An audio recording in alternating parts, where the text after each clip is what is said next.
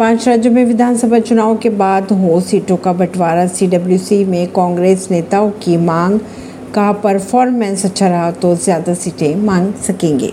पुराने संसद से आज होंगी सांसदों की विदाई। यहाँ भगत सिंह ने बम फेंका, देश का भविष्य लिखा गया। कई यादगार किस्से मौजूद। नेहरू इंदिरा की तारीफ़ पर भी विपक्ष ने नहीं बजाई ताली। खड़गे ने कहा, इंडिया गठबंधन को उंगली बोलते हैं नड्डा।